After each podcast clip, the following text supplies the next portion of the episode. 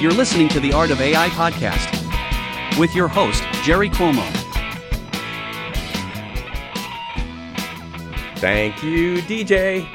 Hey, there have been some memorable moments in AI history, from the famous Dartmouth conference, ELIZA, Deep Blue, and recently ChatGPT, just to name a few. But where were you in 2011 when IBM Watson made history by winning Jeopardy? And for me, folks, that moment ranks right up there with all the other great moments. Maybe for the obvious reason that some of my friends have and continue to work on Watson. So you can say that there's a personal connection between Watson and I.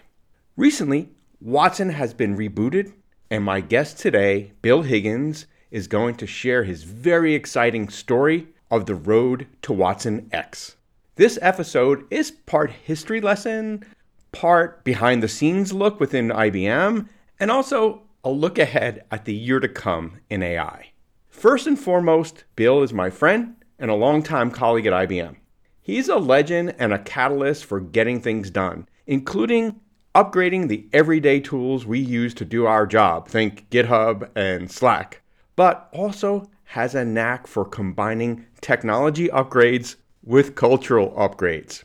Bill is an IBM Distinguished Engineer and a VP for watsonx Platform Engineering and all things open innovation.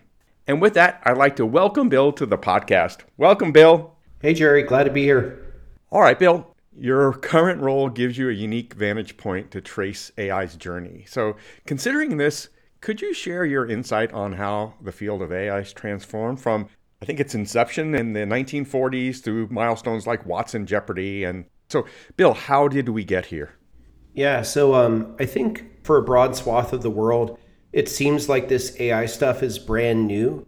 But as I'm sure you know, and probably a lot of your audience knows, the field of AI is almost as old as the field of digital computing. There had been researchers looking into how can we create computers that process information somewhat more similarly to how our brains work and it really kicked off as a field at this famous 1956 Dartmouth conference, mm-hmm. where a lot of the luminaries of the day got together and talked about what should be the basic parameters of this field of study and what should we call it.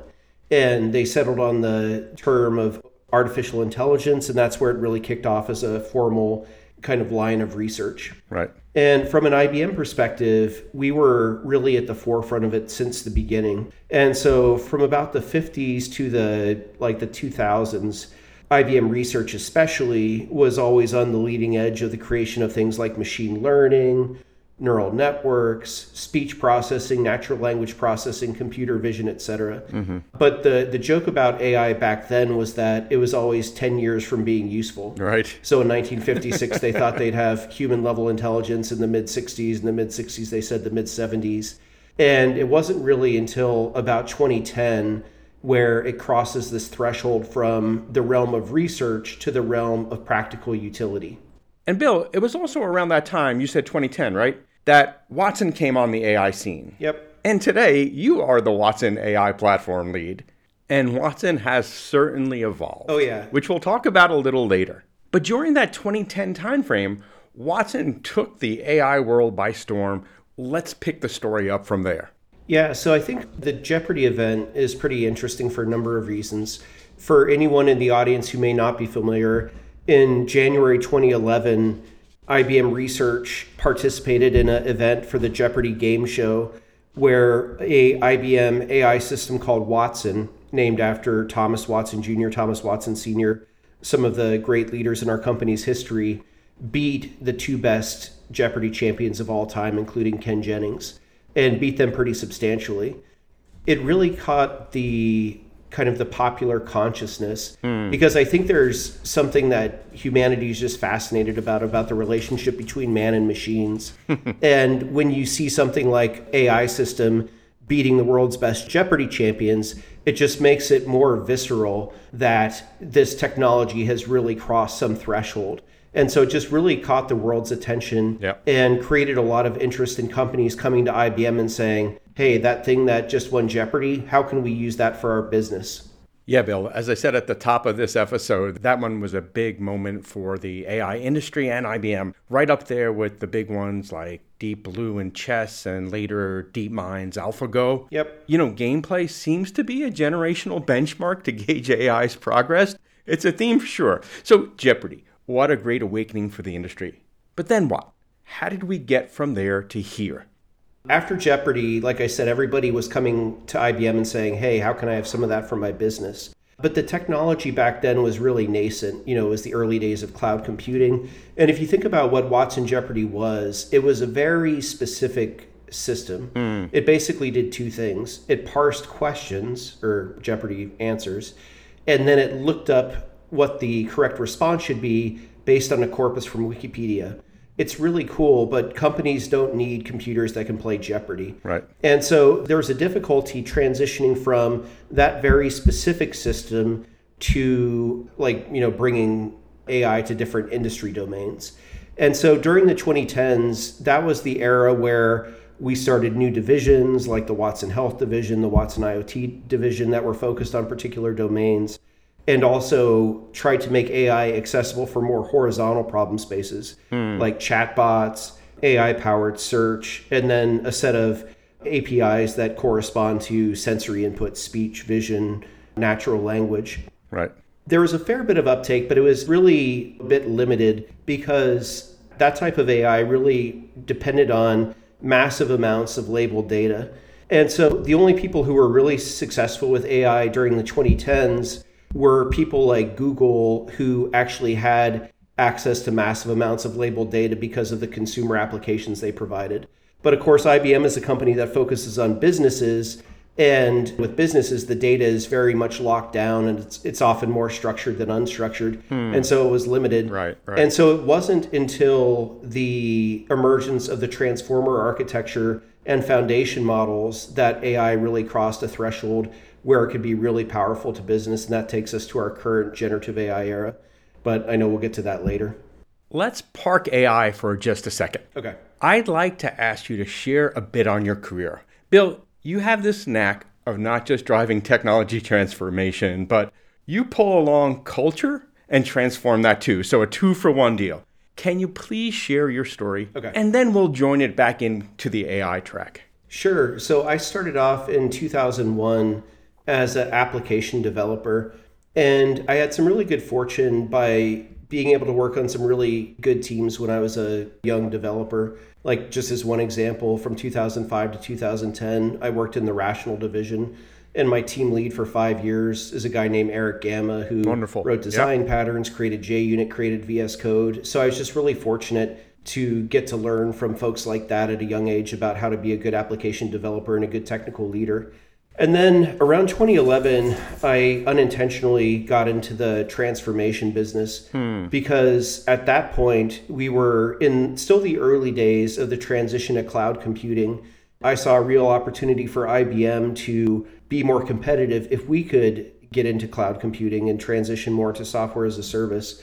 But that's when I learned the hard way that changes like that the hard part isn't the technical part it's like you said the cultural part. Right, right. And so it was frankly a struggle for a while like in the late 2000s early 2010s i tried a few times to drive some transformations and failed. But then in the mid 2010s i actually worked with a guy named phil gilbert That's who right. was yeah. in charge of the design transformation. And you know he's literally one of the all-time greats at about understanding the mechanics about how do you drive a large scale transformation so I sort of learned at the foot of the master for two years. And then after that, I started to do some transformations of my own that were successful.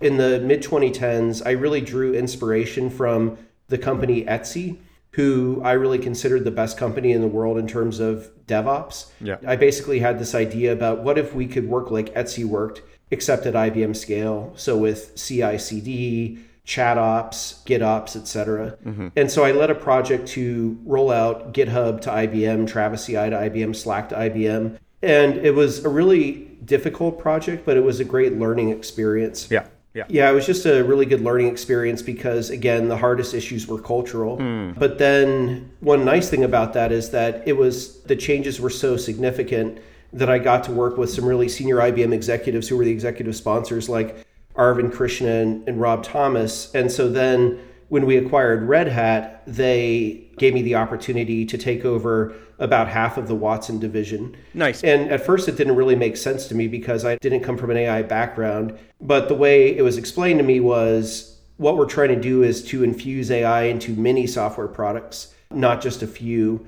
And that's actually a transformation. It's not a technological problem. And you just convince 75,000 IBM developers to change their tools. So now convince them to adopt Watson. And Bill, we all thank you for beaming us out of the stone ages of tools. Think about it a developer using GitHub versus a homegrown tool, they're not only going to be more productive, but it's probably what they used in college, so they're used to it. Yep. And Bill, alongside of that cultural transformation was the enforcing of our open source and ecosystem genes, which were always present given our past work with like the Linux Foundation and Java and also building out the open systems with our colleagues from Red Hat. And now, when you look at modern day Watson, all of those elements are present, and that's so cool. Yeah, yeah. So I agree. I don't think that your appointment to that Watson platform role was so random. All right, if you don't mind, let's pick up the story again. Yeah, so um, continuing the story about taking on that Watson leadership job, the problem statement was actually pretty simple infuse AI in all of the IBM strategic products. But what I find is like the most impactful things in my career have always had that really simple problem statement where the really hard part is execution. So the rollout of GitHub to IBM, the problem statement was let's have a single scalable GitHub enterprise system for the company. But to do that required immense technical challenges immense political challenges, immense financial challenges, immense policy challenges. Hmm. And so when I took on that job of infusing AI into the IBM product portfolio, I didn't know what to expect. And what I found was two massive inhibitors. The first problem was that in the 2010s, we'd been focused on a public cloud strategy. And with the acquisition of Red Hat, we were explicitly shifting to a hybrid cloud strategy. And from a technical perspective, that implies that it has to be able to run anywhere. For the traditional Watson applications, they were architected to assume that they were only running in IBM Cloud. So that was big problem number one. Mm-hmm. Then, big problem number two is that when you looked across the company, there were lots of things that were called Watson, but there wasn't a common stack. There was literally about 10 to 20 different stacks, depending on how you wanted to count them the way I reframed the problem about three years ago is that we need a common stack that has to be portable across the various public clouds as well as on premises as well as edge. And that required not quite starting from scratch, but a complete rethink of what Watson should be. And to do that affordably, what we realized is we couldn't start from scratch. We couldn't just like delete everything and start with like an empty text editor. What we had to do was to bring together, to coalesce the best technology from the IBM products, IBM research, and open source. And so what we did was we created this inner source movement within IBM to build a common stack that took the best technology and then we worked really hard to refactor it on the way in so that it didn't look like this Frankenstein system of stuff glommed together, but re- rather something that looked like a coherent architecture from the outside, even if a lot of the implementations were pretty different. Nice, Bill. So a little spring cleaning and refactoring. Watson 2 has entered the scene, and that's nice. And you can see the influence from strategies like Red Hat's open approach to hybrid cloud, and of course, your transformation experience all coming together uh, to really just supercharge the AI part of our hybrid cloud and AI strategy. Again, like that's really nice. And this Watson 2.0 predates generative AI, right? Yeah. So when did that start to come into play? And also, we didn't call the stack Watson 2.0, right? Yeah, well, it's funny because inside of IBM, we called it Watson Core because the idea was to have like a core Watson platform.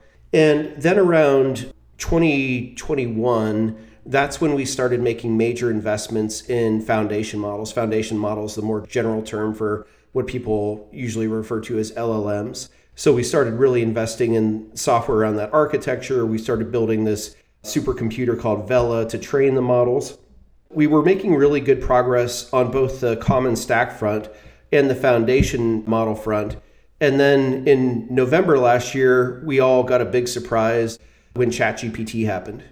All right, Bill, this is certainly a good place for a pause and at a really big event for the industry. So let's pick up our Road to watsonx discussion in the next episode. And thanks again, Bill. Thanks. Great to talk to you as always. And I've added some of your references to the show description.